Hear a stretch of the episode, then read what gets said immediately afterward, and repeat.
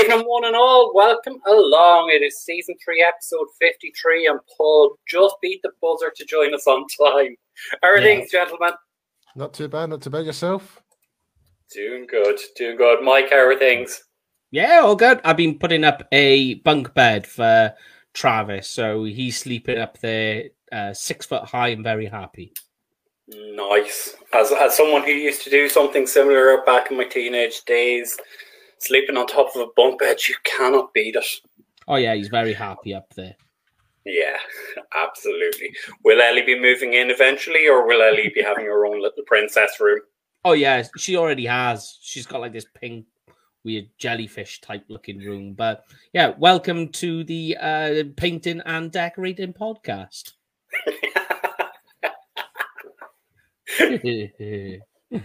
Uh, Oh, absolutely. So, as usual, we get right off track straight out of the gates. But tonight Yeah. we are talking, um, primarily, we're talking edge uh, pass rushers. We will be dropping in one um, uh, interior defensive lineman into our into our group of six.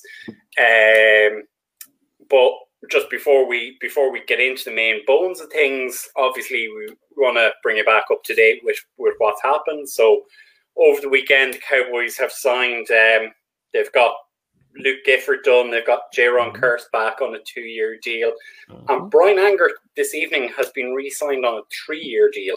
yes. How are you both feeling about those signings?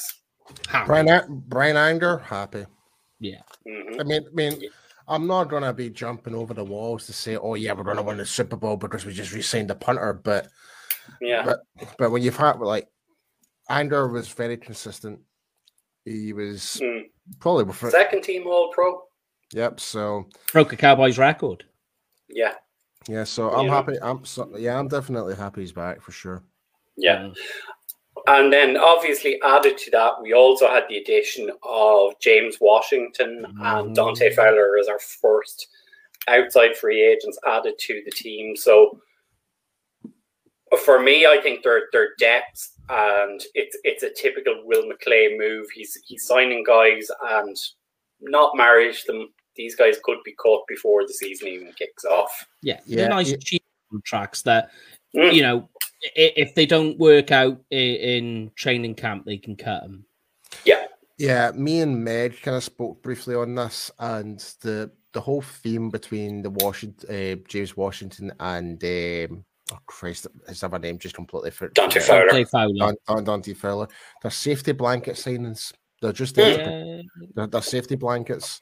So, like, if they were to come out and ball out, great, it's a steal. But Mm. they're, they're, but they're just there to fill the void, essentially. Like, I could see Washington, James Washington, being more like the Cedric Wilson, pretty Mm. much now. So, Uh, uh, he's going to replace Am- Ar- Amari Cooper as more the outside receiver to keep uh, Lamb in the Yeah. slot. That's what I Mm. want. If Yeah. he does stay. If he does stay. Yeah. Um, one thing we did, we myself and Mike were just mentioning this before before we joined the show, um, and we didn't get a chance to talk to Paul about this. Mike put up a poll this morning on the on the group Facebook page and on the Twitter account, and you know we talked about grading free agency so far. So if you both want to give your give your opinions, um, and I'll, I'll I'll wrap it up because I I have one or two things I want to add to it. I mean, like, if I was to give it a grade, I'd give it a not a B plus or minus, just a B. Yeah. That's it. C, C plus. Yeah. Yeah. Yeah. I mean, they fair. haven't done any, you know, okay, they've lost Randy Gregory. Amari Cooper's a big loss. That's a Mm. big one. But they, they've kept pieces that I've wanted them to keep. So they've Mm. kept, they, they, they, they, you know, anger was a big one. Kearse was a big one. Mm. I'm glad that one's been done. Thank Uh, God. yeah. Uh, and and I think the one thing I'm really happy about is the actual contract is actually not too bad. It doesn't Yeah. it doesn't hit us very badly at all. no. from what I Uh, and see. No. you know, if you talk about cheapness of contract as well, but it, you look at Leighton Van Der Esch's, Mm. that there Oh. are that he, he's a first round pick, and I know you can say what you want, but he was coming on nicely. And in the San Francisco 49ers game, he was He's one of the best player. shining stars. Yeah, yeah, I agree. he did. I, He did what he Yeah. needed to do. I agree. I Yeah. he, he had a much better second half to the season compared to the start for sure. One hundred Oh hell percent. yeah! Yeah. But I just want like I just want to get your guys' thoughts. Like I know where, where you just mentioned Randy Gregory and stuff like that, and I'm still not kind of over this whole scenario. Like Yeah. Mhm. In like the whole thing was a complete disaster from start to finish. But Mm. I am very disappointed, and I'm using my words carefully here. The word disappointed with Randy, eh, with Randy Yeah, af- yeah. after after his uh, Twitter spat. Mm. And I will say, and and again, me and Meg kind of briefly talked about this, um, like I think not on the show for World's Team, but off screen. Yeah. But I guess I will say this, Randy, if it wasn't for the Cowboys, you would not be in the NFL right now. That's Mm. all I've got to say in that. You had every Cowboys gave you every opportunity, gave you a support group, and for you to say, "Oh, you shouldn't," have, no- no one's saying you don't have to be loyal, but the fact is you are trashing the organization and trashing the fans. And the That- fans, yeah, and the Yeah. fans were just as patient, Paul. Yep. Mm. Yeah, And like I think one thing to add to that as well is the support he got from his teammates. Mm. Like I remember back Exactly. when he served his second suspension, Jason Witten, Zack Martin, Jeff Heath, Travis Frederick, and most of the other major players begged, pleaded, and appealed to Roger Goodell to get him back into the building Yep. to provide the structure that he needed in his life to sort out his own demons. And I don't want to get into I don't want to get into the Randy Gregory thing because Yeah, it will well, annoy me. Uh, yeah, But well, uh, That must be a slap in the face to those guys as well. It is, it is. But one thing I will finish off on this, and we don't, we don't want to talk, talk about it further now because we are going to talk about edge rushers going forward anyway. But one thing I will say is it's like if Randy expects not to get the same type of hits, if he was to get a violation in Denver, it would, would have been the exact same what he would have got in Dallas. So he himself has made himself look like to be an absolute idiot. So Mhm. end of Yeah. story. So no, agree, agree. so, so moving on now from Randy. Wish you all the best. I hope you don't get high, but Yeah. Mm. but in, ter- in, in in terms of free agency, like I think we still have a lot to do because Oh, we have some, Abs- some holes to, to fill. Um, like obviously the offensive line were very thin there. We've lost La'el, we've lost Connor Williams. Um, right now, Terence Steele's your starting right tackle, and Connor McGovern's your starting left guard, and that is not going to cut it. So you would hope there is going to be um, some additional signings, but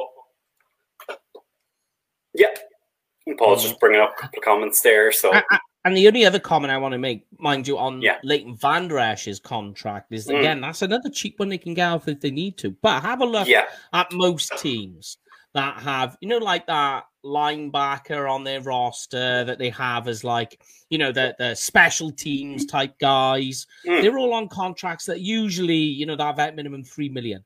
This is a guy who could be a who, who- is actually he's going to be a starter if he does make it. He's going to Hmm. be on a very low contract, and this is a guy who could essentially um reinvigorate his career with this year Hmm. with the Cowboys, with him and Parsons Yeah. together, and whatever else they put together. You know, Yeah. yeah, and don't forget Jabril Cox coming back as well. Jabril Mm. Cox, yeah, he's Yeah. going to come in at some point. I'll try and get an update on him. I'll ask them later. Yeah. Um, if if you look at it right, this was a point Graham made in our own group chat. Is we didn't take up the fifth round, fifth year option on Leighton Van Der Esch last season. Mhm. We've effectively saved ourselves six million dollars because his hit was going to be something like 9.1, 9.2 million if Yeah. we'd taken that fifth year option. Mhm. We have him for the fifth year. It's three million. it's, it's, it's, a bit of a blow to Leighton, to be fair, because he's not getting that extra money, but it's good for the us. And to, but, but, yeah. he, but, but, he will make that back some other way, shape, or form if it's for market. Yeah. They'll probably put more pushing him in the more market marketing side of things to get that extra Hmm. income mm. for that loss. Yeah. That doesn't affect the cap. Mm. And, and you've got to look at it this way as well with Leighton Vander Esch is he would have tested the market because I think you pointed out, Brian, is that I sent a message to um, uh, to Bryan Broaddus and I said, Mm. "What's going on with Leighton Vander Esch? Is the market quiet on him?" And within about Yeah. five minutes, it was announced he's signing the Cowboys. But obviously, because of the amount of time that they had left it on free agency, he's obviously gone out there, tested it, and gone. Mm, it's not weird because bear in mind as well something else that players, you know, like you said, Paul, marketing side. Another thing that some players don't take into account is Texas, no state tax. Exactly. Like Yeah. if, if you're going to California, you should be asking more than double, more than double your salary. Yeah, Easily. it's happened before where players have gone because I, I believe Florida doesn't have no state tax either, and I think it's Well, gone mm. Well, where they, a, player has gone there and gone to California, and he's earned less on that contract than he did on his rookie contract. And he's gone, what the hell is going on? well, There's put- something in the economics they forget about. Sorry, mate. Well, put it this way: how, how much did Mike Williams get? Was it twenty million per year for Yeah. Chargers? Can you Mm. imagine how much? Imagine how much tax he needs to, how much tax he will need to pay on top of that. Yeah. Like- Mm. Like he's probably you're Yeah. probably talking about what twenty five percent at least of that going away. Yeah. We're in Texas, you're not you, you get all of it pretty much. yeah, Yeah. it don't it is apart, apart from the federal side of it. Oh, well, fe- federal tax is different, yeah. Yeah. Yeah. Like, But um, but, the but- one, the one if- thing if- I if- Sorry, I'll just like, Paul. guys, uh, any of our American friends, can you please clarify um, just just even a brief statement to say what taxes it is, and it's so that, that, that we're correct because obviously we're not from the states. Just correct Yeah. us, if- just correct us if we're not doing this right. yeah, yeah. But it doesn't matter. Whatever country you're fro- from, you're born free and taxed to death. Oh well, Yeah. true to that. Sorry, Brian. That is, yeah. Yeah. But like the one, the the one thing I want to bring up, and this was why I kind of kind of asked you both about the free agency question and post that Mike put up earlier today, uh-huh. is everybody's getting their knickers in a twist and slamming the front office, and you're not signing big contract guys. Why are we not active in free agency? Why does this surprise people? Because true. for 10 years, our modus operandi has been we sign our own and then we look at free agents. If you look at the guys we've re signed, Bryan Anger, Mm. Jayron Kearse, who we got on decent deals last season, later than this, in the second and third week of free agency. So it should not be a surprise to people that this is how the front office operates. Yeah, but don't don't forget as well Mm. is there there's been now been massive trades now where Matt Mm. Ryan's now went to the Colts and that's been what that's been like over what the week two now of free is this now week two? Yeah. free- free No, agency? coming into coming into pretty much. Yeah, coming- coming into week two, but, yeah. but it just comes to show that any type of deal can still happen right now. Like, Mm. Like Yeah. we, should probably like briefly mention like what's going on with Bobby Wagner. Like, I'm, Yeah. I, I, but for like I kind of mentioned in the group chat, like I don't want to really want to talk about Bobby Wagner until he actually signs the dotted line. Yeah. That's that's where Yeah. I'm like, because this is where it's like after pre- that previous experience with Randy, I'm just now mm-hmm. getting to the point. Unless it's in an official post from the Dallas Cowboys to say it's officially signed, that's when I will be happy to actually talk about it. Until then, I don't like. I don't. I, I don't want all these rumors to overcloud and stuff like that. It, it, it, it just it will just consume you and destroy destroy you. And next thing you know, if, the- if the Yeah. deal doesn't if the deal doesn't happen, then you're going to end up mourning, complaining, saying, "Oh, front office this, front office that." So, Yeah. and I mean, take Za'Darius uh, Smith right now. Mm, Like, so Yeah. he- I think believe he signed a three-year deal with Minnesota. Yes. Yeah, Yep. So, and there was talking about, uh, yeah, he's meeting with the Cowboys, stuff like that. I mean, how much was that actually true? Let's be honest. It probably Yeah. it was it's probably all fabricated just to boost the Cowboys um, Hmm. media engine as usual, you know. So, so Mike, I think you wanted to jump in there, did you? Oh, I was just going to say, uh, add to Paul's point that you know that they wait for things to be official before um, saying anything. But that's literally how we run our, our social media. That a lot of Mm. people will throw um, conjecture and opinion and all the rest of it. We will only ever post it when we know it's fact. Yeah, yeah, Just add into that. yeah. And like it is the great thing about uh, about the way we we run things is we'll check with our sources in the US as well because Mhm. we do have people, and the thing is, we won't post until we've kind of confirmed with them and it's confirmed to them because we don't want it. We don't want to be adding to conjecture or anything like that. So, you know, we might Yeah. all love to sign Bobby Wagner and have him on our team, but until we know it's on the dotted line, we're not gonna we're not gonna be posting and saying he's coming. It's just not good for ourselves. But We get told not even to use names. Yeah. They're like, yeah, you can say like we did yesterday. We were like news coming in, but it was like, don't say the name until it's officially like, okay. yeah, Yeah, we knew. So- we knew. yeah, it's just like that. It's just to protect ourselves and maintain the relationships we have because we've worked very hard to cultivate all of these relationships over the years. But if we flip it over, and as we say, the, the, the point of these shows on the Tuesday night is to talk about draft prospects. And obviously, as things stand, we are light at defensive end, pass rusher, edge, however you want to designate the position. And we're going to talk about six guys tonight. Mm. Um, before before we move into those six, we are going to discount three guys. We're not going to talk about Aidan Hutchinson. No. We're not going to talk about Kayvon Thibodeaux. They're not Mm. getting to 24. No We're not chance. trading up for them. So there's no point in us talking about it. If we, And I'll tell you what, Brian. If we were, uh, I'll be mad if we trade up. I'll be actually quite mad about Mm. it 'cause- because I do think at 24 there's going to be a good collection of players available, and that's like there's going to be guards available. There might be Mm. Linderbaum available. There might be that wa- that wide receiver number one because that's enough, and we that, that Mm. that's now kind of hampered us obviously with the Cooper situation. So Yeah. like it, it could be like linebacker and the Toby Dean might drop down. Who you, you may never know. Again, yeah, the lot, the lot, uh, the draft is an absolute lottery. yeah, Mm. it is. And unfortunately, the third guy that we are discounting out, and I know Paul is devastated by Uh-oh. thi- this news. Graham is devastated, and Lauren is inconsolable right now. Unfortunately, and it's never nice to actually talk about this. David Ojabo tore his Achilles at his pro day for Michigan over the weekend, Mm. I, I, and I need to will say, now slide.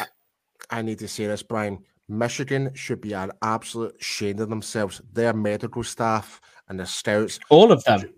Every single person Yeah, just stood there while Ojabo was lying there in pain, saying, "Yeah, I've pretty much done my Achilles injury. Someone help me."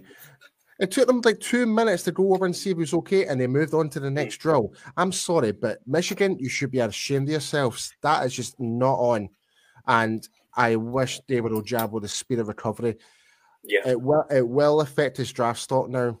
Big Mm. Yeah, time. oh yeah, hundred like, percent. like, like he is now definitely out the first round, unfortunately. Mm, He's Yeah. more like a third rounder now. yeah, Yep. So, like i- i- in reference, like I was talking to Brian about this before. The way, way generally scouts will do it is they'll give you your whatever your score is. Uh, so, like say for instance, Ojabo, I think originally I had him as an eighty-five score, which is a first round, uh, a Yeah. fringe first round player grade. Ojab, uh, what you would do is for an injury, you'll drop that down. So you'll give him an 80 score, which is a fringe second round. For a big injury, you'll go down again. Um, For something like, say, like we had with um, Jaylon. Jaylon Smith, you'd Jaylon's was a lot probably more go worse. further again. Yeah, and you would want to take that further down again. And and lo and behold, it took him two years to get to where he needed to be to be able to play, which commendable. We got Yeah. that time out of him, and now he's no longer there. He's no longer in the league. Yeah. And I think the, the unfortunate thing for Ojabo and uh, like the guys on the draft show on Dallas Cowboys Media were talking about this today was obviously has first round potential, but very raw. He was not going to be an immediate starter. He was going to take a year to get himself up to speed. And obviously now it could potentially be all of next season that he's out, and then he's mm-hmm. going to have No, to it take that other year. And you're looking at 2024 before he's making mm. a significant contribution. So, unfortunately, it affects him. As I say, look, mm. all of us here wish the guy a speedy recovery, and Yeah. you know, hopefully, he does get picked up by somebody, and he is able to heal fully and have a great NFL career. I free, uh, Yeah. honestly, I, I would lo- still love to draft him maybe in the third round and just have him Mm. there, like like like whatever. But I will say, Mm. like when me, Graham, uh, Jamie, and Lauren uh, were doing the mock draft uh, last week, there, um, Yeah. my thought process, like this was before the whole uh, Davante Adams trade happened Mhm. and and I was like, a good place for like uh, Ojabo to go to would be like so Oakland, uh, sorry, Las Vegas, sorry, because you've Yeah. you're, you're going to be learning under Chandler Jones and Maxx Crosby. Mm. Yeah. That, that that'll be two good guys you can learn from to learn le- le- learn your craft from. So I kind of thought if that was the case, that would be a good spot for Ojabo, but. I would love to Yeah. have him over here and learn from like Sadilo and whoever, you know. So Yeah, Yeah, yeah, and, and like I say, the issue is is that for all rookies, it's that developmental time. The most important time is their first three years, and he's going to Yeah. spend the first eight half of that eighteen months doing nothing. He's just basically on the sofa recovering, and that's the issue that people have in drafting a player like that. You know, with that sort of injury, yeah. Yeah. it's a killer. So it is, it is. So having discounted those three guys, the six guys that we are looking at tonight are George George Karlaftis from Mhm. Purdue, um, Jermaine Johnson from Florida State, Mm. Kingsley Enagbare from South Carolina, Mm. Arnold Ebiketie from Penn State, uh, Travon Walker, uh, interior defensive lineman from Georgia, Mm. and the Boye Mafe from Minnesota are the six guys. are we not going to talk about the two boys from Georgia as well, the two interiors? Uh, we can Travon slice. Walker is interior. Nah, I would say though he's going to be defensive end in the NFL. I'm Yeah. talking about I'm because of talking his about, like, body type. But you're on about Jordan Davis and um, and Jordan Davis and and Devonte Devonte Wyatt. Yeah, and Devonte Yeah. Wyatt. We'll throw them in at the end if we've got time. Yeah, yeah. We'll skip through each one so we can at Yeah. least give them their because you never know. Jordan Davis could be a guy. You know, you were saying, Paul, don't trade up. There's a guy they might trade up for. yeah, Nah, I don't see it Mm. happening. they might. They might. You never know. If Jordan, Da- if Jordan Davis is at 24, I would expect us to go for him ahead of Vidal because he's like the best player available. Yeah. Yeah, yeah. I'm with you there. Who are we going for first though, Bry? So I think the first guy. Look, let's let's let's start with Travon Walker. He's the highest guy ranked guy available on my board. So board. okay. let's talk about him. He's this guy is a definite first round talent. I Mm. I'm on record. I said I would stand on the table for this guy. Um, okay. And for me, I would trade up for him. But You would trade up for him, would you? I would I would consider a trade up for him. Mm. See, now, you know, like I said to you before about my scores, an 85 is a first round score. Yeah. So, you know, this guy is the closest to a first round score. I got an 84.99. My. yeah, yeah, that's really, really close. Um, Yeah. But go on, what, what is it then for you, mate? What, what are you liking about him? For me, it's it's. I hate to use the term position flex, but he can play edge. He can play in the middle and can shoot gaps. He has a little bit of strength. The one knock on him is his hands are not great, so he's going to have to learn to use them better. He's going to have to learn punching. Mm-hmm. The punch moves better to create separation for himself. His bend around the corner is still not great, so his hips need to improve a little bit. That's that. Those are the ones that I I have I I've I've seen and what I've what I've investigated on him. Yeah, Mm-hmm. I, I, I'm just looking at his statistics right now. Mm. Um, so he's had over like 596 defensive snaps from 2021 season.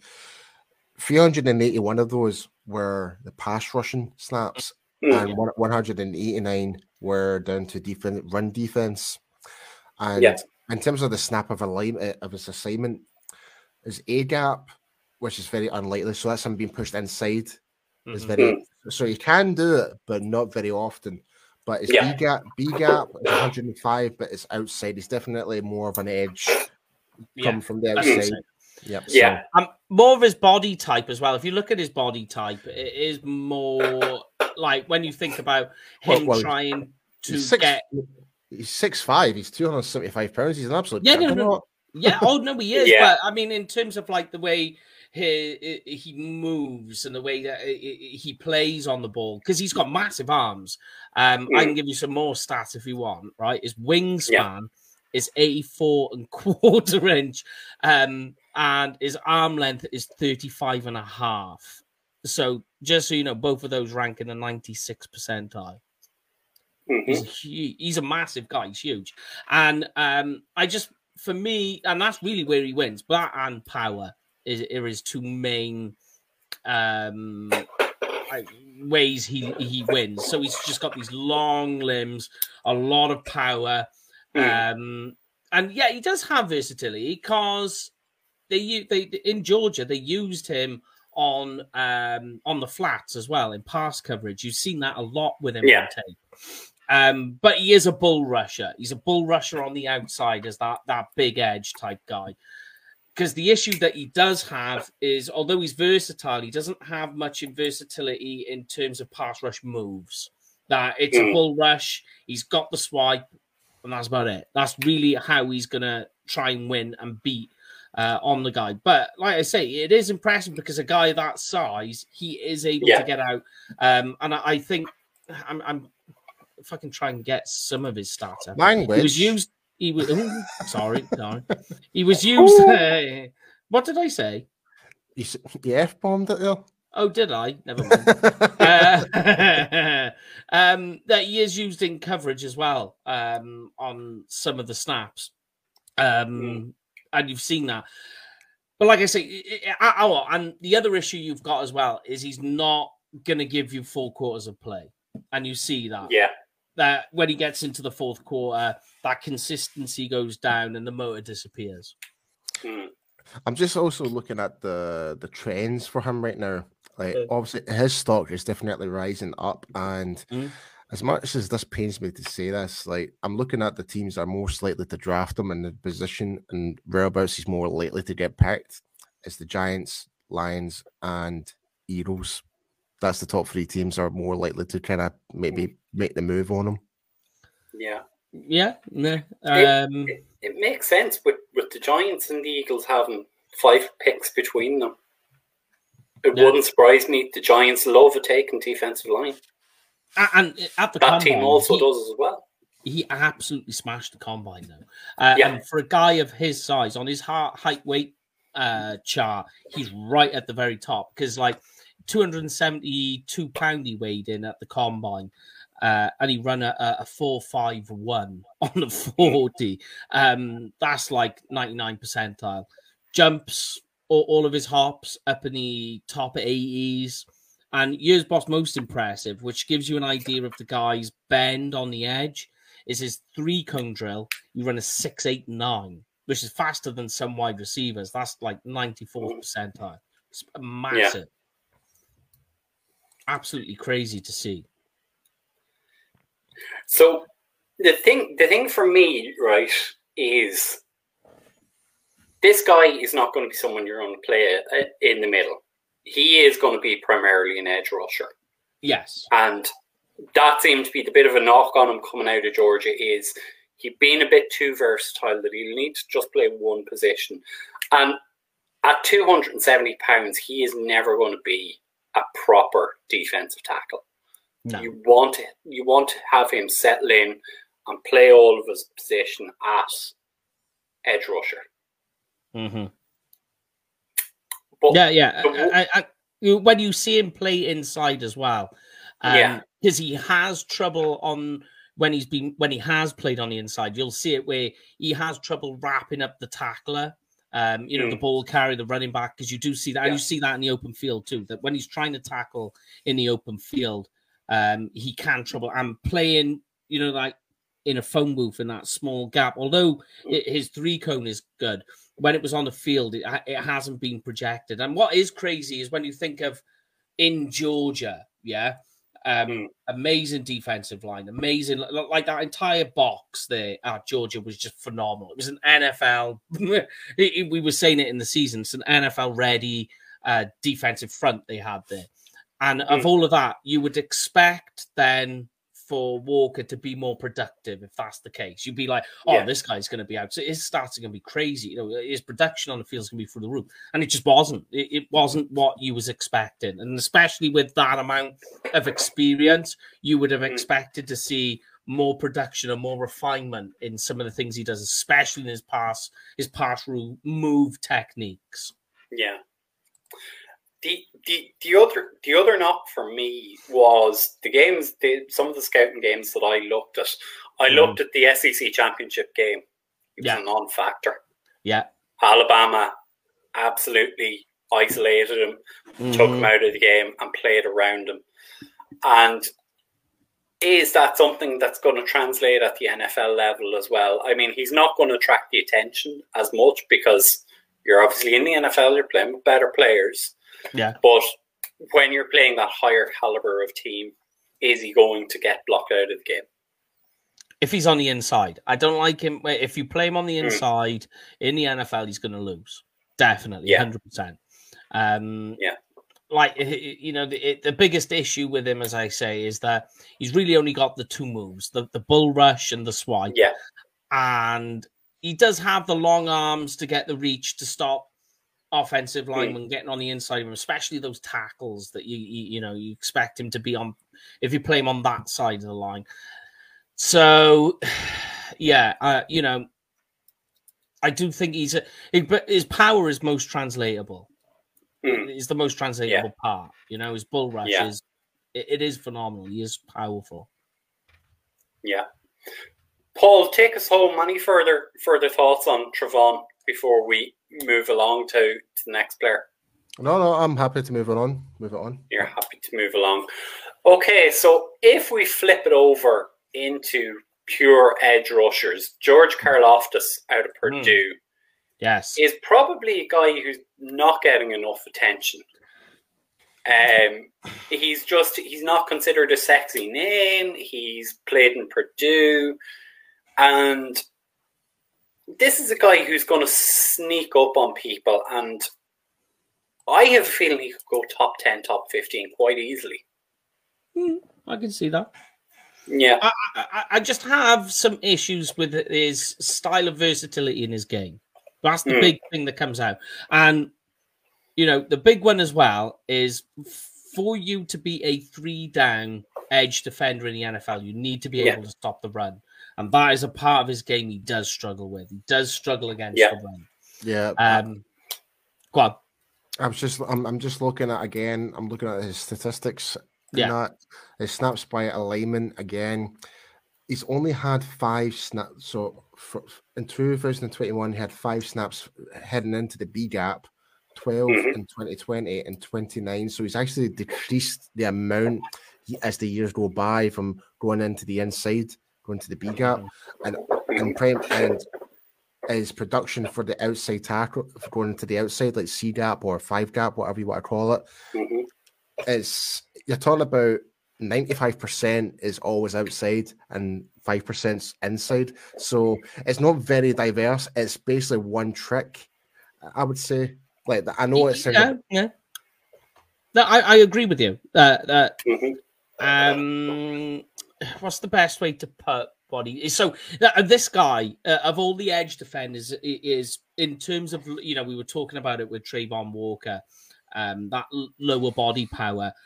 Karlaftis, that is it. His lower half is exp- and you if you go and check his jumps, his jumps at the combine were all in the eighty percentile.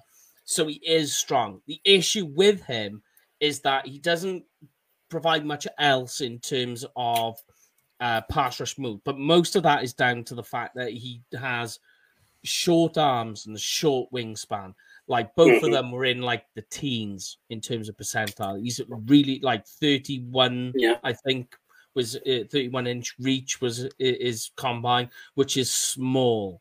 Um, which means that he, what he has to do is he has to get push on the inside and provide power, and to to throw into that, which is why this is where the combine does come in handy.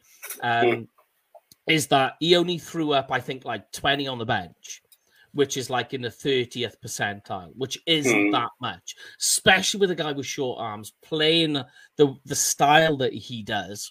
Um, mm. And I think that's why people find it unset that he had like this this thing where we, everybody was thinking this guy is a 4-3 defensive end and he is yeah. powerful and you were just expecting more from him at the cup. We knew that the arms were going to come up short, knew those measurements were going to be bad, but then when he throws up a bad bench mm. to go into that, you just think, eeh, for the style of game that you've got, I want to see more.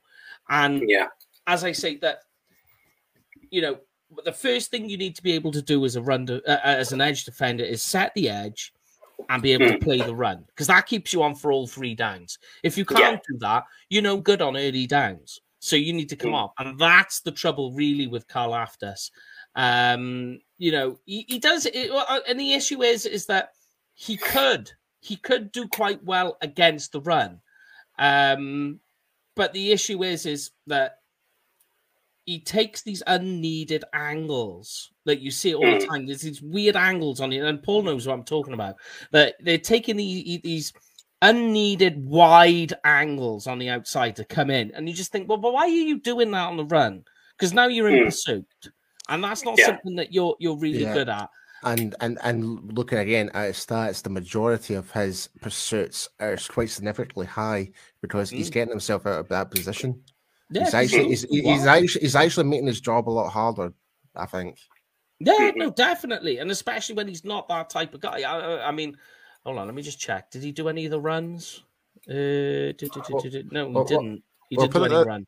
Put it this way: he's had 35 hurries in 2021, 20, 29 in 2019, and obviously back in 2020 he only played three games.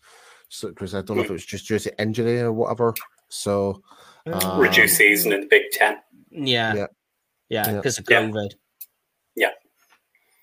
Um, like, I'm trying to have the, one, the, one, the one thing I, I, I do give credit for is that for me, Karlaftis' best game in 2021 was against Notre Dame in the biggest game in in their season.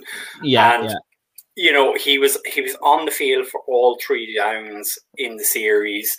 Mm-hmm. He you know, he showed he showed up, and I mean, Notre Dame always have good offensive linemen. Yeah. So you're not you're not you're not playing dentists or anything like that against them. You're playing big tough dudes, and he didn't look out of place in that game. So that would lean toward me looking at him going, yeah, he he has he has the ability to play at NFL level. He has plenty of pass rush moves. He, he's able to use his hands. He can get free. He has a good high IQ.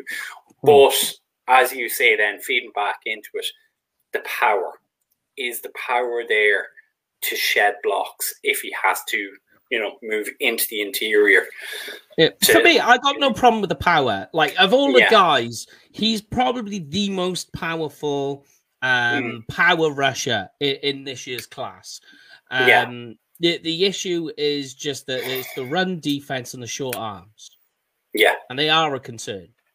Yeah. We've seen that before. We've seen a guy in Dallas who was a pure bull rusher with short arms. And he was gone. We took him in the first round and he was gone within two seasons. That is um Taco believe you said it. I know, I swore. Yeah, Mr. I could Mr. hear it. I could Mr. hear it. Mr. Taco Charlton. No. so we've seen we've seen it before. Do you know what I mean? Yeah. Um, you know everything else with him. You know, there, there's so much with Karlaftis you can like, you know. Um, Yeah. But like, like for instance, uh, the, another guy we are going to talk about, um, Boye Mafe. He's Mm. very much similar to Karlaftis, but the parts of the game where Karlaftis fails, Mafe's can do. He, he has that, yeah Yeah. he's got that. Um, I, read somewhere as well. I'm not sure where, but I read somewhere that Karlaftis actually trained with MMA fighters. You know, to do Mm. all the, the hand fighting and body movements, and I was like, Yeah. impressive. Yeah. Impressive. I have to find out. Like, it was like hand to hand combat and all of that stuff. You know, That- yeah, it'll be more more of the jujitsu side and the wrestling probably, side. yeah, Mm. yeah. Yeah. Yeah, he did like hand to hand combat stuff. It's crazy. Yeah. Um, but yeah, I mean, my, my take on Karlaftis is I don't think he will make it to the Cowboys at 24. If he No. did, I wouldn't mind. Um, he was on uh, Bruce Feldman's freak list as well. Um, Yeah. all them years ago, and you know that. Though uh, all of those guys on Bruce Feldman's lists have always come up Trump. He doesn't mess around on that list. Yeah. Um, but yeah, I, I, he- you know, very powerful guy. Get you know can get, get leverage that way. Mhm. Yeah, you know, it- it's just the issues of the arm and um, um, Yeah. all the rest of it. Really, you know. Paul, where is he looking at being taken? Who are the teams that are that, that are potential landing spots for him? Because as Mike says, I don't think he gets near the Cowboys at all. Right, I'll give you guesses. You've already mentioned. But there is there is one other The team. though. There- there is one other team. Eagles. Eagles Eagles has is- gotta be one. Eagles are one of them. Yeah, Yeah. has to be. Who's the others? Giants. Giants is two, and this is Yeah. and the third the third one is different. Where do you think the third one sto- is? I Well- have. I I think I've suspicions that I heard his name being mentioned for Green Bay. It will be Hmm. Minnesota. Well, it, I was going to say NFC North. Yeah. Accor- According to this, it's Minnesota, but I don't think that might be the case there because now Not they've now. brought not with Za'Darius Smith signing for them. So Yeah, they're out. Yeah, It's going to be again, an NFC North team, I would say. yeah. This Darius Smith thing could also be a depth signing in the same way as we're talking about signing Leighton Vander Esch up and you know bringing back guys. They they could be cut in the morning, so it's it- you know they could be covering their base. But yeah, like NFC North, any of the NFC North teams could be interested in him as well. Mm. But if we flip it to a warmer climate and talk about Jermaine Johnson. Ah, yes, old Jermaine. Um, do you know what? I I actually like Jermaine Johnson. I really do because Yeah. like he's just um everything you have with Jermaine is um everything's good. Do you know what I mean? Yeah. There's no like, oh well, that's crap or that's average. Everything is just good. You know, he's got a one five five ten yard split and a four five eight forty, and you go. That's really, really good. That's in like the 90th percentile. Broad jump of 125, 92 percentile. Arm length, wingspan, all in the 60 percentile. And then you watch his game and everything. Mm. Once you start going through it, you just go, well, that was really, really good. And you just, and there's nothing that really makes you go, that we that he's elite at. So that makes you like that that perfect prospect for a first round pick. But he is just really good at generally everything in, in Mm. that sense. And you watch him as well, season by season, grow into the role. And that's what I like is that that there's just always that that point. And the the good one, the one I really like, is his physicality and his aggression at the point of attack. I mean, this Yeah. guy, he's absolutely nasty. Um, Mm. and you know, like if you put him between the tackles, you you'd be surprised. You just think Yeah. you think this. A guy at 250 odd pound isn't going to be that. You know, he is. He's effective. Um, Mm. He spent a lot of time in the gym, clearly, because when you watch him from his freshman year to his final Mhm. year, he looks totally different. Um, Yeah. But he's still with it all. He's still loose. Um, got all the pass rush moves in the bag um, that Mm. you want. So generally, this is just like a guy where you, you know, like when you you're giving out when you're doing your scores and you're doing everything else, you're just going, yeah, tech, tech, tech. He's a first round um, score on my board, which is, is a good yeah. plus to begin with. Um, uh, and um, yeah, like I say, he's just like a man that will just keep going. And you know, the, the problems I had with the other players is that by the fourth quarter they seem to be gassing out. No, yeah, his motor is still going in the fourth quarter. Yeah. Of, of all the guys that we've mentioned so far, if you want to be more in the statistical point of sense, the guy has yeah. the more um like I don't know what's the thing that the Thierry on said the je ne sais quoi. Like you've got a lot mm. more more like numbers. Like he's got more sacks, he's got more yeah mm. more more hits than the other guys that we've mentioned so far. Mm, and yeah, and I'm actually impressed of how many snaps he took in 2021. 736 snaps. Mm. Yes. That's a lot. And they'll be asking him to pass rush like yeah. no one's business. well, now that you mentioned about the pass rush, his outside uh, rush is 690 snaps. 690. Yeah. So, is the knock on this guy that obviously he's played a couple of seasons in JUCO, he's played a couple of seasons for Georgia, yeah, finished yeah. up in Florida State. Mm-hmm. Is it a case that he just didn't stick? He wasn't a system fit, or why have the numbers become so good in 2021? Yeah, basically, it was his experience. So, mm-hmm. really playing a pure defensive end, he's only one yeah. year, which is his last year. Yeah. He's, he's built into that role. Uh, well, I don't know, Mike. I'm just looking at the year by year. It seems as though because he's now been given the push to be the starter, he just completely yeah. excelled. Because looking at 2020 and 2019, he only mm. had 100. Well, 2020 had 189 defensive snaps. 2019 mm. 214 so you could say he was more that third down type of thing like mm. he would mm. come like it, I wouldn't say he was necessarily a starter for those two years, but this year he just completely took off pretty much. Yeah. By, by, by well, well, what I would imagine is his is sack production uh, and his hits and hurries the the other two years would be a lot quieter because oh, yeah, he's yeah. being more uh, used uh, in pass coverage on those seasons when you go back and watch it. Yeah, yeah. Um, so yeah, yeah so tw- two, 2019 had two sacks, four hits, and 12 hurries. Yeah. 20, 2020, a bit more quieter, a bit more in the sacks. He had four sacks, three hits, and four hurries. So yeah, forget so, about the 2020 Yeah. Yeah, I, think, I, think, I, think, I think everyone can really forget about 2020. Yeah, yeah, yeah. yeah. Let's try and do that yeah. anyway. so, if if if we look at it, right, mm-hmm. he does everything well.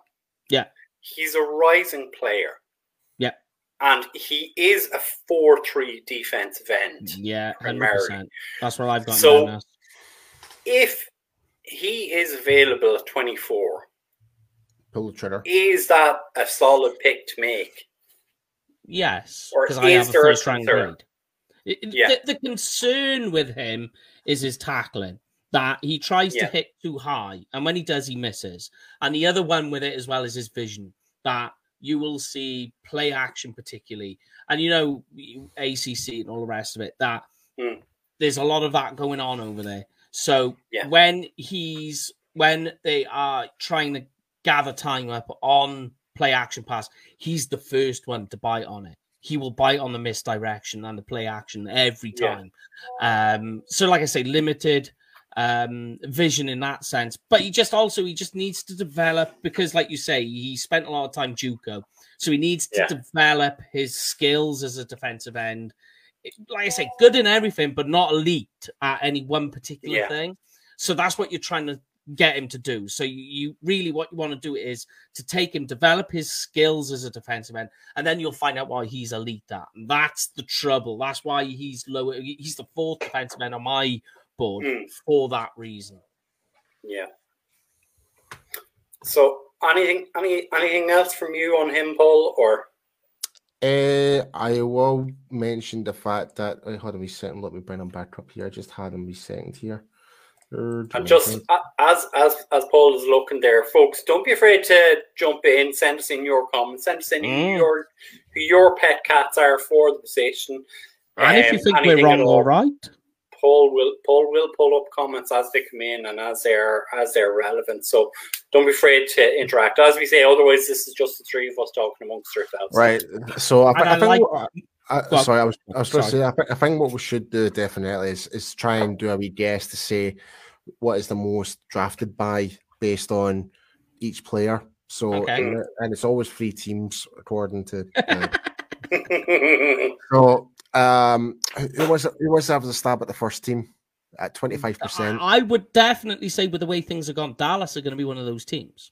That he's a guy that could fall into their lap, and he, uh, Dallas would no, take him. But so, no, but my, my question is, what team is the twenty five percent chance of drafting him? So it's oh, it's that team I never mentioned. Yeah, yeah, I suppose. Yeah, they're an earlier pick than us. So yeah, yeah Eagles. Yep. Yeah. At nine percent. That could be da- Cowboys. Dallas, Dallas, yeah. Spot on. Mm-hmm. And and finally, um, which is a bit of a surprise, this one is at seven percent. If it's a uh, surprise, uh, I have no clue. um, well, I don't see this team drafting them because they're always terrible at the draft. It's the New York Jets. No, okay. I can see the reasoning behind why they said that. Yeah. I'm guessing that's obviously with their second round pick because They've, well, they've, they might, they might, yeah, yeah, yeah, I think that's what's based on. To be honest, yeah, yeah. yeah okay, yeah, I'll live, I, I live with that one. I can see, but Mike, you want to say something else there before we moved on? Did you? No, no, all good. All right, who's the next right. guy? So the next guy we are going to talk about, and Mike has mentioned him a couple of times already already. Boye Mafe. Yes. From Minnesota. And I'm starting at the amount of guys we have from the Big Ten. I, in our list tonight. Like normally you would gen- you would be talking about SEC guys, but mm-hmm. a, a, lot of the interior defensive linemen this year are from the SEC. There's a lot of Georgia, a lot of Alabama, yeah. Mike's own Texas A&M, also have guys there, and you know, potentially none of them are the best interior defensive linemen. yeah, okay. Yeah, but Boye Mafe, take it away, Mike. Six foot four, two two sixty five. Yeah, yeah, yeah, yeah. And just to throw in some of the the, the combine stats since you're giving it, mm-hmm. one fifty nine on the ten yard split, perfect. I like it. 453 yeah. in the 40, which makes him one of the fastest players ever recorded yeah. at his size. Uh, which is just crazy. 38 and 125 on the hops, put him in the 90th percentile. So you go, this guy is explosive, and he really, really is. Had a really good senior bowl, too. Like one of the senior, mm. like Chad Muma was one guy at the senior bowl that stood out. Boye Mafe was the other other guy yeah. that stood out. You know, really good. Um, again, pass rusher, really good defender. Does all the things that, that we were saying that Karlaftis does. And some people are starting to argue the point about is this guy better than Karlaftis? And there, yeah. there, there, are reasons behind why I feel he isn't. Um, but mm. his explosion, his snap anticipation in a straight line, incredibly fast. As we just said, you know, you've heard about his, his speed there. And yeah. um, like his hands very, very quick, can run and chase, which Karlaftis can't do, uh, or it yeah. hasn't, you know, isn't able to do as well. His feet are incredibly fast as well, really loose, mm. really nimble. Um, yeah, like like I say, everything there. The the the issue with him, which is what uh, Afters doesn't do, is Mafe um, won't let his pad rise. So you'll see yeah quite early on in the games too. He's standing up quite tall, um, which mm. says to me uh, that says to me I would prefer to use him in a three-four defense. Yeah, uh, as opposed to a four-three, which is what the Cowboys adopt and use. Yeah. So I'm I'm wanting to put him more as a, a three-four defender in an odd yeah. front. Um, yeah, the, that's exactly the one I have. Yeah, yeah, and you can use him in a range of different ways. Give him a, a range of responsibilities uh, uh, out there. Um, you know, uh, first player. So, like some other stuff I've put in here, um, that he, he does stand up well against the run, um, but he uh, can get very pursuit conscious. So, if they yeah. uh, try and use like some misdirection moves on a run, he'll bite and and try and pursue the run, and then he'll yeah. be out of position. So you mm-hmm. see that a lot with him, um, yeah. which is an issue. So I'm yeah. So I'm just looking at a before the combine and how yeah. he's how he was projected.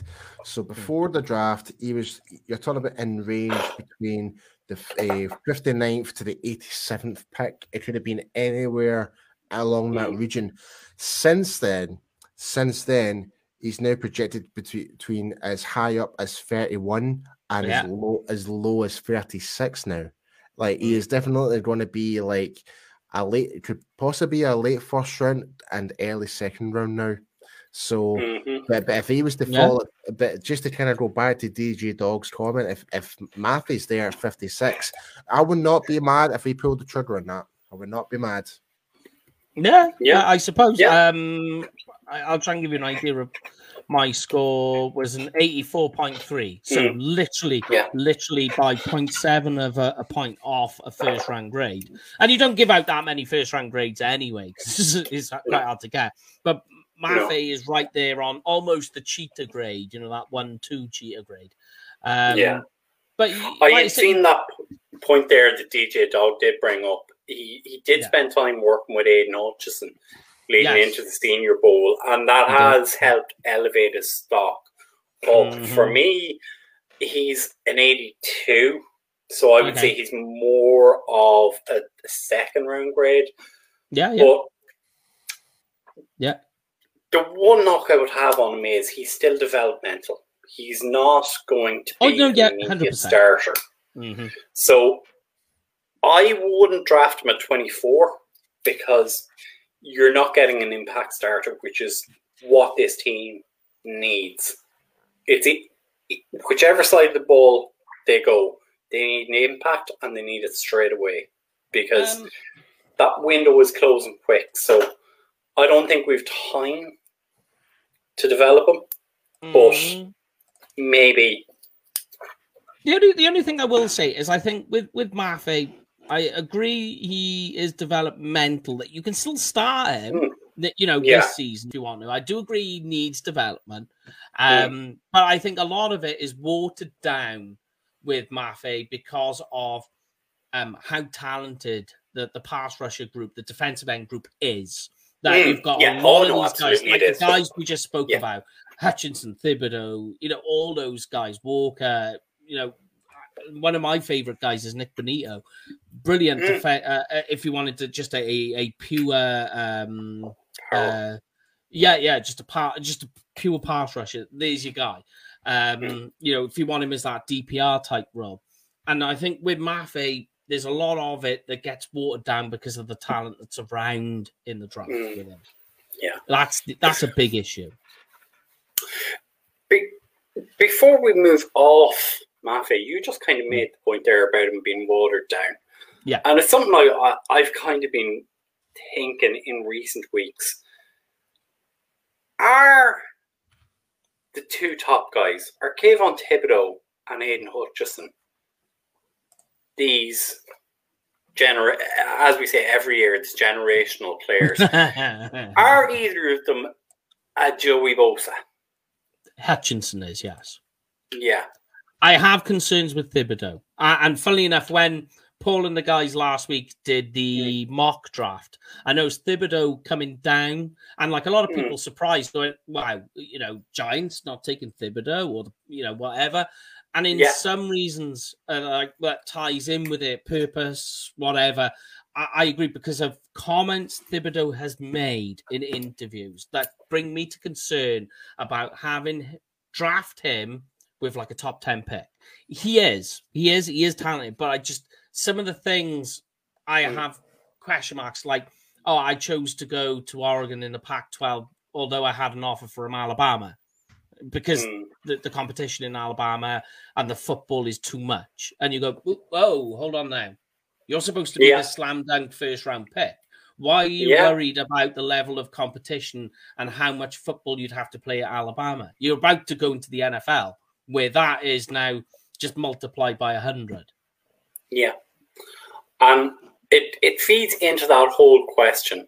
Does he actually love the game? He there- there definitely is. Yeah, because that was Yeah. another comment that he made. Another one he made was, um, I can't remember, and he said something about another university. And he said, "No, they're too much about football." And it's like you're about to be a top ten pick in the NFL. Mm. Maybe he said it by accident or whatever, but it, the thought Yeah. process was there with him. Where he said it, and you're going, "Wait a minute, you're you're saying it's not all about football. How much do you love about Mm. football then?" Because these NFL teams are about to spend a lot, not just the draft pick. The draft pick is expensive in itself, but they're about to give you, you know, seven, eight million for a draft pick that high for your position. So it's millions. And Yeah. I just find the comment he made weird. Yeah, agreed. Paul, anything you want to add on Boye Mafe before we move along? No, I'm good to go, man. You're good to go. So the next guy we are going to talk about is Kingsley Enagbare. I don't have a ranking for Kingsley at the minute. Mm, okay. Edge out of South Carolina. I still I can't make up my mind on him yet. So six foot four, two sixty five. He is a senior, so Mhm. he has played a lot of football. Yeah. Um, he is a hybrid edge, and he can play in a defense that is multiple with his fronts. So, Mhm. if you're reading that kind of a statement and you're listening to what Dan Quinn wants to do with this defense, of wanting the defense to be multiple and being able to play 3 4, 4 3, 5 2, is this Yeah. a guy that you could look to add? Yeah, I'm just checking something a minute because I am absolutely certain on this statistic. Yeah, uh, uh, it's the only other one is Marjay Sanders. I need to check. Yeah, Hmm. that here's one for you then that I can instantly make you lick your lips to. Um, and I put this in a stat. You know, I do the the college Yeah, stats yeah. um, every now and then on a post. But um, Enagbare, um, he actually has the highest, the very high by a long way, and it's more than Aidan Hutchinson. It's Mhm. uh, more than Kayvon Thibodeaux. That he has the highest pass rush win rate. That when he's Yes. asked to rush the passer, he has won the most. He hasn't been asked to do it as much as the others because, as you say, he's a hybrid player. Um, Yeah. They have used him effectively just as a defensive end, and he pretty much has only been that way his entire college career. Mm. Um, but this guy is just he is insanely powerful. The uh, like he never done a bench press, and I wish he did Mhm. at, at- at the combine because I reckon he would have smashed it. Guy, Yeah. strong, powerful hands, arms, Yes. super powerful. He is just you watch it, and he, he, he- looked ripped anyway. Um, but this guy, he- I just I can't believe that some people are, are, are like for me of all the ones we're talking about yeah this guy is the diamond in the rough he's the guy Yeah. that could quite easily explode onto the scene um Mm. very strong like i say violent hands forceful upper body um Yeah. he's he, you never see him out of a play um Mm. but that is motor. also part of his weakness is that Yeah. he can get out of control and work himself out of action. And Paul playing defensive line knows exactly what that means. That you can actually play so hard and so physical, you take yourself out the game. Yeah. And that's what he's like. Yeah. Yeah. Like that's that that's kind of what I'm what I'm seeing here is you know, he's experienced in an even de- offense or in an even front Mhm. and he can play three four outside linebacker. yeah, yeah. Best position is in the two point stance as a rush linebacker, Mhm. which feeds Okay. into that whole thing of being a hybrid. Yes, so- yeah, yeah. if you draft this guy, are you looking at putting him in that position where we've kind of been playing Micah Parsons this year? And then you're moving Micah to his true position as a, as a linebacker.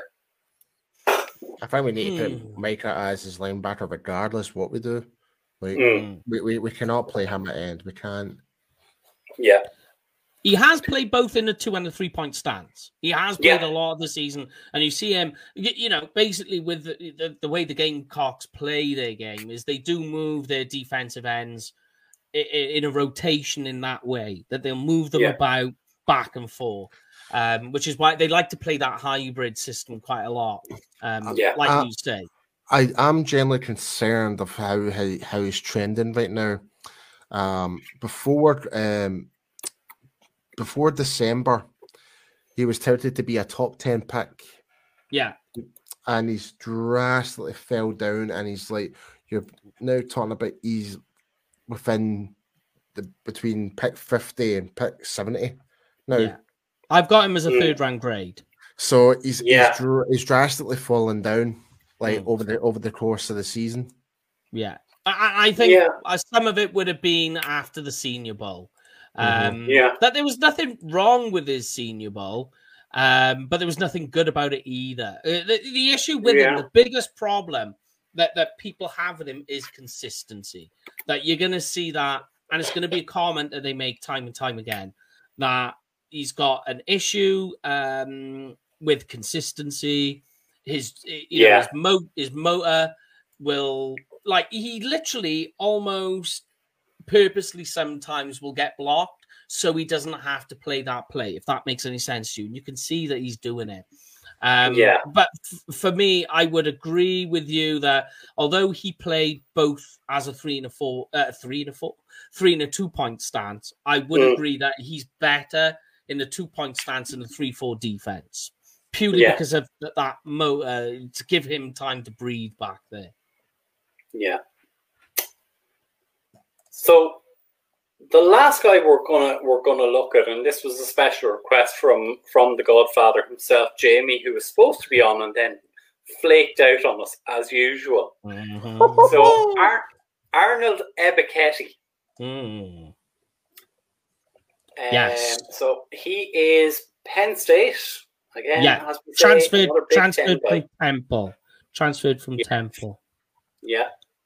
So and that's the thing is that he, he played all right in Yeah. uh, over at Temple, and he was one of those like you know like the Jabril Cox effect. I want to put myself in a higher team, Mhm. see how I come out on the other end, like he did with LSU. But you, you went to Penn State and just he looked even better. Blew it up. Um, Yeah. Oh yeah, yeah, yeah. Again, another guy with a high pass pass rush win rate. You know, not that far off of the guy we just spoke about. Um, Yeah. it is a crazy athlete. Let me see if I can get his statistics up because, like, it is crazy. Um, Yeah. his his vertical jumps uh, and broad jumps were all in the high nineties. So it just goes to show how explosive he is. Arm length is adequate. Wingspan is adequate. Hand size is big as well. So in, in that terms, there's nothing wrong with him. Very powerful hands. Yeah. And y- here's one of the things I will say about Ebiketie that I like is that in terms of learning curve uh, uh, of trying Mm. to learn how to be a, a, an efficient pass rusher with a plan and you know like about stacking offensive linemen up through plays. Uh, Yeah. this guy, his learning curve is going to be very shallow. He already he's already like a veteran pass rusher. Is the best way to describe what he's doing. Mm. Um, it, it it's crazy to watch how how far his biggest issue is. I, I'm pretty much certain if I'm trying to figure it out that like he's a redshirt senior Mm. and his development obviously has come late, but he is going to be old coming into the NFL. That he's going to be like Yeah. 25, 26 coming in. So that is a big issue. Um, I, I give you some other issues with him. Um, high, Yeah. so he can play too high at times, which impacts obviously leverage, as we know. Um, and he's not a natural bender, so he won't. No. he's, he doesn't look natural when he's trying to bend around the edge. Um, and he's not the first guy off the snap either. That's another big one. Yeah, yeah. Like the the the read I have on him is you're you, he's going to be a designated pass rusher. Yeah, like and Nik you're, Bonitto that you're we mentioned work a, earlier. s- yeah, you're going to work a small menu or a small playbook with him for his Mhm. rookie season, and hope that you have that continued development from Temple through the Nittany Lions and Mhm. into um, an NFL team. So obviously, this guy is he's a second rounder, potentially right on the cusp of being a third rounder as well. Uh, But yeah, I got With- second round on it.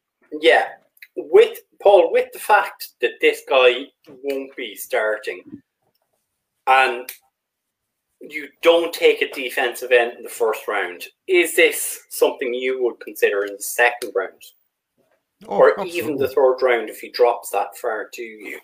if you stay in the If you haven't round, taken one, Third round, absolutely, because you feel like you can still have a little bit of development, that you know that the, the talent it can be there. I mean, I mean, look at look look at when you look at over the course of the years of all the guys we have drafted in second and third rounds, have developed and become absolute starters.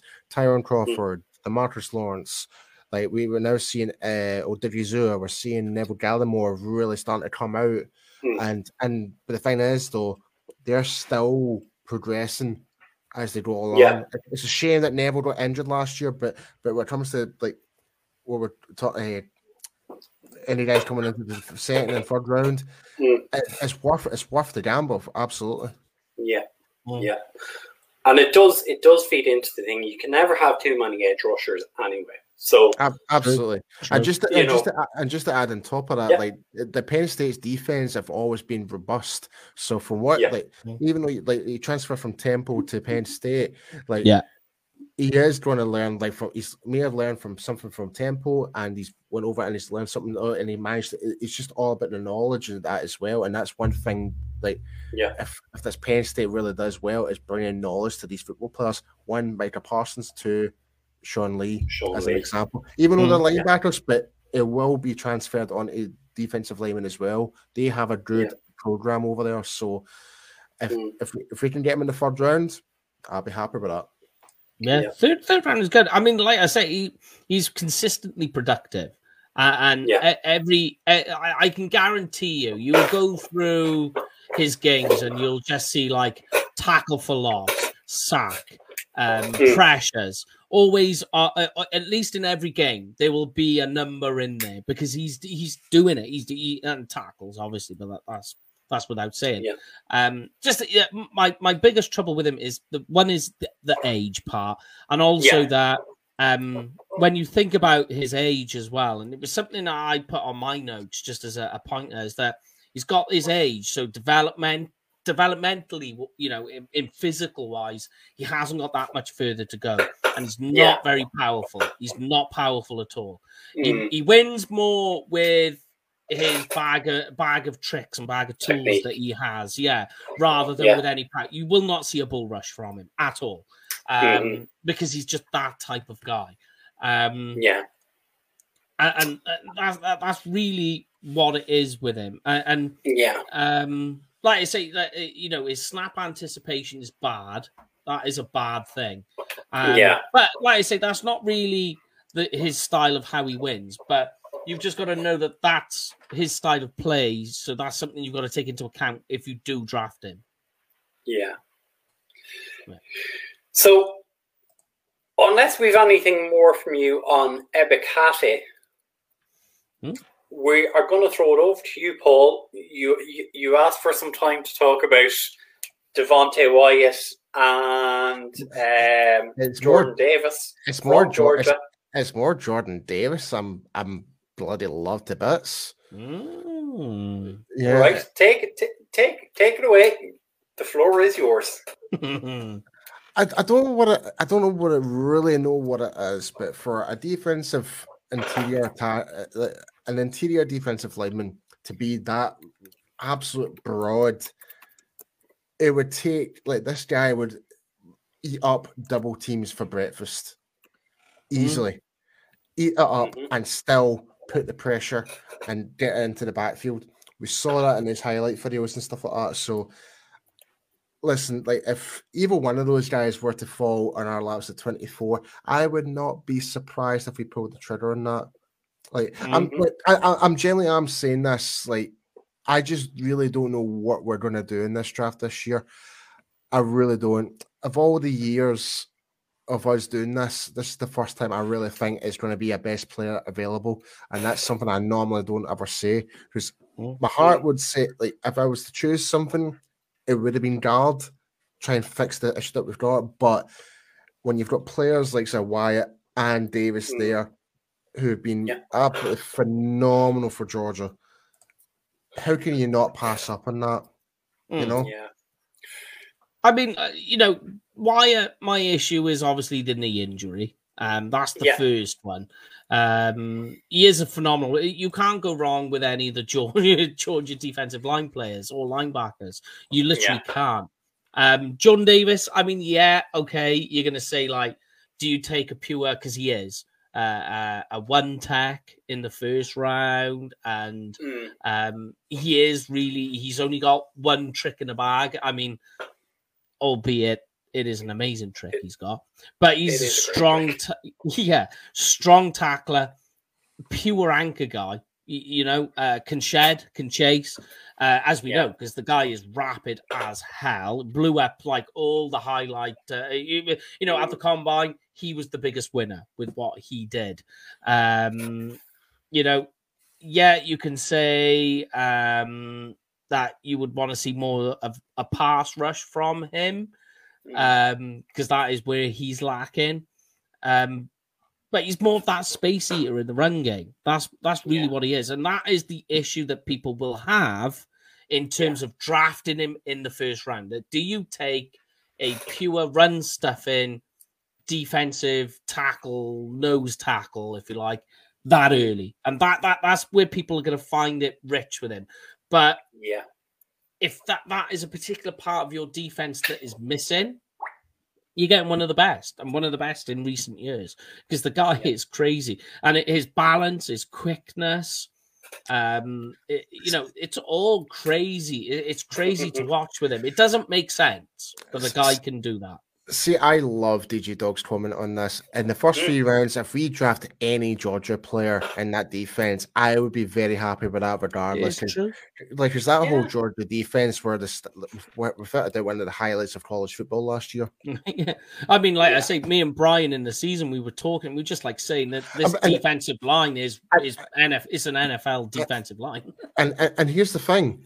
I don't normally watch college football, but I know for fact you know like, of Georgia's yeah, like yeah. any anytime I do get a chance to see it, it was mostly the Georgia defensive line. I was just like, mm-hmm.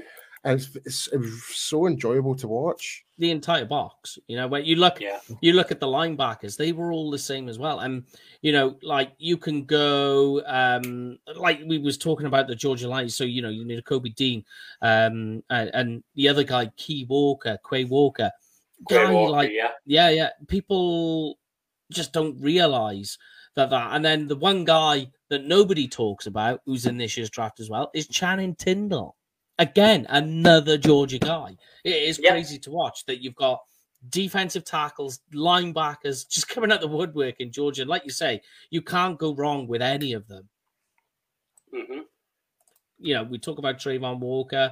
Then we go on and talk about uh, you know Jordan Davis. It, it, it is the talk. It is the talk. And and Jordan Davis, if the Cowboys did draft him at 24, I would be happy because think about this, right? You, we was talking about this before. What is right now? We'll call it 50% of your defense. Hmm. It, it, it's it's Micah Parsons. So yeah. in order to keep Micah Parsons being my best um, my best part of my defense, what am I going to do? Well, I'll do that by helping him out by completely completely clogging the middle up. And I'll clog the middle up with this massive Jordan Davis spacey who's just going to tackle anything that comes in through the middle. If there's anyone trying to play gap power, Jordan Davis is going to make sure that that's swept up. That does two things: keeps Micah Parsons fresh and keeps him being able to move around back there, confusing offenses. And, and that's how I see the Jordan Davis bet. I'd be quite happy with it. I'm I'm going to be honest and say this. I hope Jordan Davis is gone before we get to our pick. Yes, to make I it ju- less I- difficult. I just hope it doesn't land up in the Heroes, which is the most likely scenario. That's that's Very what I'm worried could. about. Yeah. He could, he could, because I, I think the issue with him is he's not a three down player. No, he's not. Agree. He's not. He doesn't have a second move. It's one move, Is- Yeah, one and you've seen it, and teams can plan for it. So, what's he going to develop? He spent most of his time playing as a three tech, and we're we have an abundance of three techs. Hill, Oh yeah, we way too many also yeah. Diggy Zuba. We've too many of them. So why why take another three technique? So I'm hoping that headache is removed because if it gets to 24 and he's there, a lot of people are going to be in love and select take him, take him, take him, and we could miss the player that we need. And I'm fearful. I'm Yeah, I fearful mean- of taking him. One of the things that people worry about with Jordan Davis, but you're not going to do it in the NFL, as you just mentioned. He's not a three down player. Um, Yeah. You're going to use him on early downs, and then in those obvious, um, you know, those obvious passing situations, you're going to bring him off the field because there's no need for Yeah. him to be there because he's going to cover your A gap on runs. Yeah. Really, that's what you're using him for. Um, but people will talk about how he is like he was in Georgia. He struggled as the game went on. Um, that his fitness levels and stamina levels are bad. Look, in the NFL, you're not going to keep him on on the field all the time. Mm, You know what I mean? yeah, 50 snaps, yeah, and maybe less. You know, 40 I- perhaps, depending on the situation that you know you're playing in in that particular game. I- I, I, I, I think he'd be. I think he'd be out of him. yeah, I think he'd be great. My comp from is Derrick Brown, so there it is. you Yeah. know, and I've seen that. Here we go. yeah, and just to give it to you, right? I'll just hand all this out. The uh, information for you is physical uh, and is measurables, and you'll just go, Jesus Christ. So, first of all, his height and weight was in the 98th percentile, right? So, wingspan 81 and 1 8, 74. Arm length 34, that's 77. Hand size 10 and 3 quarters, 93. 10 yard split. So, this is where it went stupid. A 168, which is good. That's in that's above the 80th percentile. 40 yard dash, 478, 98th percentile. His jumps, both in uh, his jumps, so 32 and 123. So one in the 80th and one in the 99th percentile. Yeah. It's just an animal, just a physical beast. Yeah. You're not going to go wrong with him. You can't. Um, like I say, everything, all my numbers are in the green with Jordan Davis. I know this is defensive end, and I know I'm just getting on to the talking about Jordan, Jordan Davis chat. Um, but yeah, I mean, like for me, Devonte Wyatt, number two defensive tackle. My issues are, which I'm not sure about, was the knee injury, but he was in the Super Bowl and he did do fine. He did do fine in the Senior Bowl. Um, so it kind of eliminates some of the questions. But I think with Wyatt, you, there's still going to be people who will have issues with it whenever they gone to the combine or they've done medicals on him. Yeah. And that would be about my uh my chat on that. Um, sorry, I was just looking to see if there was anything break, any breaking news before we did go off the air. There doesn't seem to be anything. But Paul, is there any, anything else coming through there on comments or anything that we haven't addressed for people this evening? Uh, Joe was talking about even Alabama players do usually good in the NFL, which is true. Um, well, eh, I don't, I don't know. I don't know. Was Joe throwing shade there at someone or Uh, anything? Georgia, yeah, yeah. Yeah, because Um, like I, I think across the last two two drafts, like we've had what there was eleven or twelve LSU players drafted in twenty twenty, something similar for um, Alabama last year, Yeah. and we'll probably see the same from Georgia this year. Georgia have a lot, yeah. yeah. Yeah. Um, there's not really many other comments since the last one. We were Mm. talking about the last comment from DG Dog with regards to the um three rounds if we draft a Georgia player. Take, Yeah. take it, you know. So Yeah, but yeah, but Yeah. yeah. but other than that, uh, yeah, we're pretty pretty much up to date. yeah, absolutely. So- Before we get out of here, we'll obviously pay the bills. Mm. Hold on then. Let me get over here. Uh, there it is.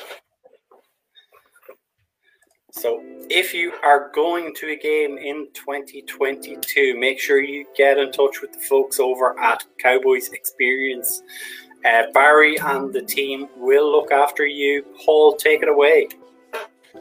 Yes, so if you are going to uh, the Dallas Cowboys game next season, be sure to go with Cowboys Experience for the ultimate meet and greet, tailgating, and game day package experience, and much, much more. Like I said, guys, I've used Cowboys Experience for several many occasions, and like I said, Barry, Michael, all the staff at Cowboys Experience will treat you like absolute royalty. But just remember, guys, if you are planning on to the game, be sure to use the code UK Cowboys because, guys, what do you do if you get use the code? Free stuff. And chocolate pudding. yeah, and And um, oh, go on. So, Sorry. Mike, No, go on. You go for it, brother. As always, make sure you follow all of our fellow content creators. They are pumping out news to beat the bandwidth. Um, you have the guys from the, the Cowboys' own media, the team over at Blogging the Boys, of which Paul is a part of. Um, we have Ca- Dallas Cowboys for Life, the Baracho Cowboys, J Talk, all of those guys put out brilliant, brilliant pieces. Make sure and give them all a follow. Well, there we go. Defensive end. Done and dusted in the Yeah, works. I, yeah, because I am literally just about to join uh, RJ as well. I think I believe I think I think I'm joining RJ actually. Just double checking. Yeah, I think so. Yeah. Uh, next week we're going back over linebackers, bro. yes!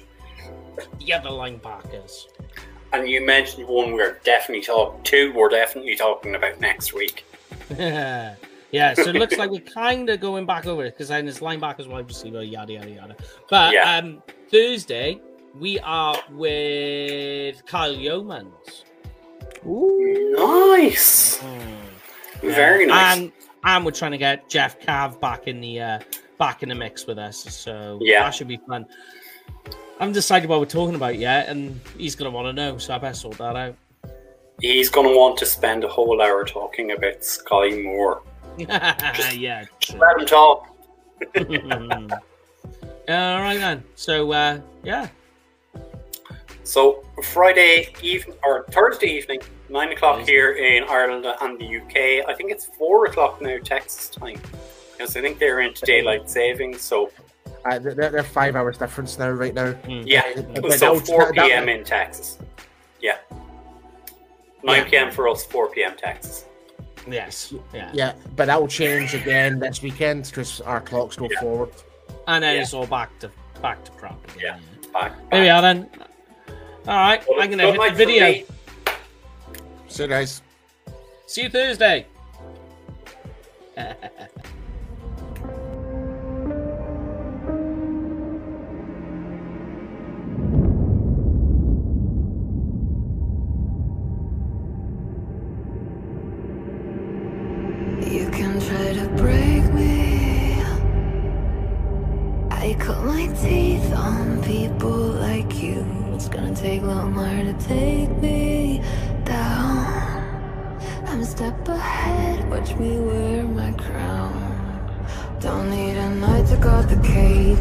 the dragons that I slayed.